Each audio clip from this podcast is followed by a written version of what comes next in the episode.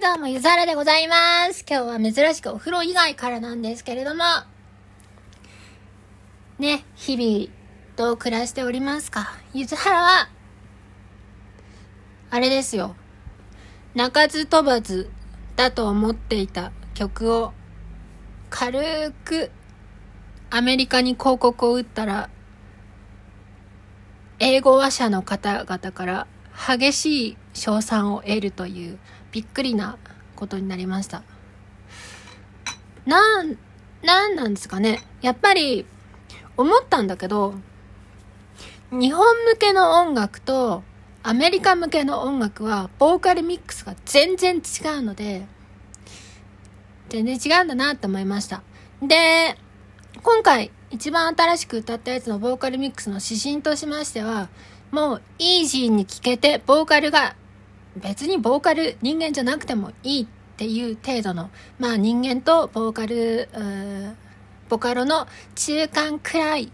でいいかなっていう、しかも器楽と人間の中間くらいでいいくらいの馴染み方でいいじゃんっていうミックスにしたんですよ。で、アメリカでそういう曲が結構多くて、なんだろうな、Spotify のトップチャートとかを聞いてても、とにかく似たようなものをただリズムよく言うっていうのがめちゃくちゃ多いですよね。なので、そのジャンルが好きな人とかに、はい、いいですね、みたいになったのかなっていう気がしました。多分私の予想だけど、日本人が高評価にじゅう、アメリカ人が高評価ろくじゅうくらいに現状なってる気がします。本当はどっちっていうのはないんですけど、まあね、日本はボカロカバーっていうのがもうありふれていると思うので、じゃあそんなにボカロが浸透していないアメリカの方で歌いいなって思ってくれる人がいたらいいんじゃないかなというふうの若干思ってきました。何もね、日本だけでなんかすることはねえんじゃないかなというのを思ったわけですよ。で、私落語がめっちゃ好きなんですけど、落語は日本語を学んでいる人ではなく、日本語のネイティブじゃないとほとんど面白さがわからないという仕組みがあって、もう言葉の一つの裏の意味とかがいっぱい知らないといけないんですよね。なので落語はあんまり世界に出らんないんですよ。で、同じように小説もそうですね。そもそも文字が読めないってなったら無理です。特にめっちゃ日本語が好きだとしても、日本が好きだとしても、ひらがなカタカナを覚えるのまず大変だと思うんですね。もうわけわかんない、ぬとめって何なのそれっていう、いちと愛くらい同じじゃんっていうものがいっぱいあるわけですよね。そのとこを克服したら、今度は無数ににせんこくらい漢字を覚えなきゃいけないとかがあって、なおかつ漢字とカタカナほとんど同じもの、ゆうべとたとかさっていうものを覚えなきゃいけないとか、今度は熟語を覚えなきゃ訓読み音読みとかがあったりさとかがあったりするじゃないですか。日本語の小説が海外に出てって日本語のまま読まれるってことはまずないわけですよ。そこからするとですよ、日本語の歌っていうのはそんなでもないんだなって思いました。特に洋楽を聴く我ら日本人としては、その英語の詳しい意味とかを知らずとも、まあまあなんか音楽だなっていう感じで聞くじゃないですか。その歌詞めっちゃすごいいいわーいってなるわけではない、なってるかもしんないけど、ネイティブでもない限りそんなにわからんわけですよ。あんまり知られてない俗語とかが入ってるかもしれないし、英和辞典を引いた時にカッコななくらいの位置の用途の言葉かもしれないので、それはね ひゃくパーセント わかるわけではないが、音として美しいなとか好きな感じがするなっていうのはおそらく伝わるっていうのがあって、ここボーカルで良かったかなって思いますね。もしこれが私が小説家っていうのを目指していたとしたら、もう海外の人にこの良さを伝えるっていうのはまずもって難しいわけですね。それに比べるとまだまだ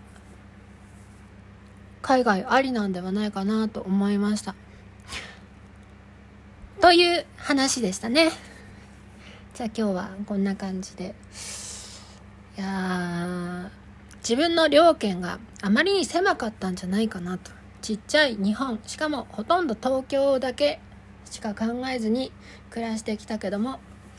アメリカよんおくにんとかイギリス何千万人とかわかんない、何人いるかわかんないけどとかね、いっぱいいるじゃんって。で、常日頃から私はイギリスのドラマを見ているので、イギリスの英語にはかなり馴染んでいる。アメリカの英語はうんそんなわかんないみたいな状況もあり、じゃあ別に日本に限った話じゃないんじゃないかなという気がしたりしてきました。あんまりそういうのを匂わせておりませんが、なるべく日本じゃないところでもなんかうまくいけたらいいんじゃないかなと思います。そしたらね、バズるかもしんないじゃないですか。インドのすごいいい感じのダンスとミュージックが日本でバズったりするように、私がね、なんか歌を歌ったり、誰かとね、コラボをした時に、こいつは面白いやつやでっていう風に、ちょっとなるといいな。じゅうまんさいせいとかでもいいので。そんなね、いちおくとかまでバズらなくてもいいから、じゅうまんくらいだったら、ああ、曲作ってよかったねって気持ちになるじゃないですか。なりたいですね。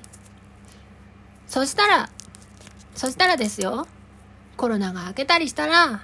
どっかの、なんだろうな、まあ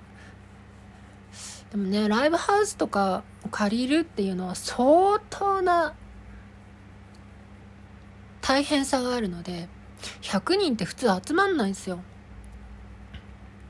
ちょっとその話してもいいですかね。すぐ終わる予定だったんだけど、このラジオ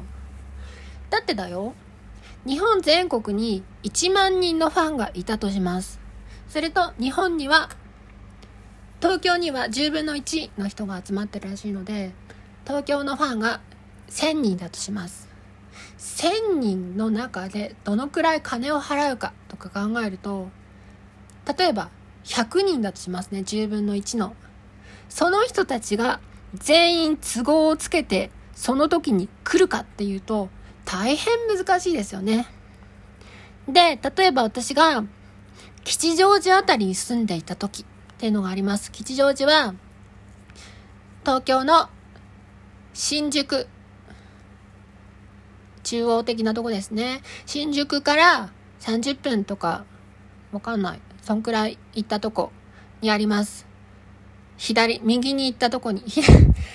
左に行ったとこにあります。西に行ったとこにあります。そこから例えばなんですけど、世田谷とかに行くのが非常にめんどくさいんですよ。一旦新宿に行ってから、そこから別のに乗らなきゃいけないとかっていうのがあって、縦の移動とかがね非常にしづらい。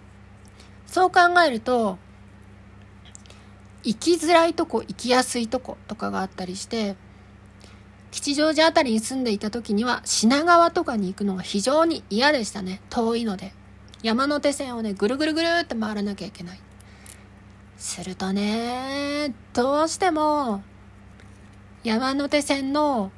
くじとかじゅうじあたりのところにいたがるっていうのがあって、東京駅とか地の果てかなと思ってたというのがありました。というのを考えると、同じ東京に住んでいる人であっても、うわ遠いからやめとこうっていうのは大変あるわけですよ。これがね、青いエールとかリサが来たって言うんだとしたら、もう埼玉スーパーアリーナとか横アリーナとか行っちゃうわけですよ。すげえ時間をかけて、しかも並んでまでごった返す人の中で待つわけですよ。そうじゃないただの人のライブに行くっていうのはまあないわけですね。するとどんだけファンがいたとしても、多分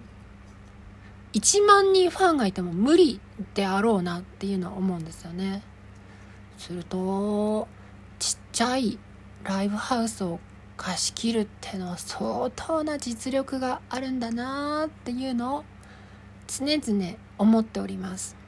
ちっちゃい時はそういうことは思わなかった。こんなちっちゃいとこでやるんだなこの人たちっていうのを思ってた。しかしね、大人になってみたら違うわけですよ。なので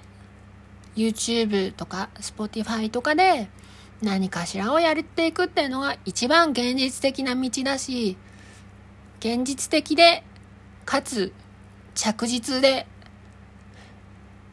たまに夢を見られたりするっていうのがいいんじゃないかなというのを思っております。ゆずはらでした。また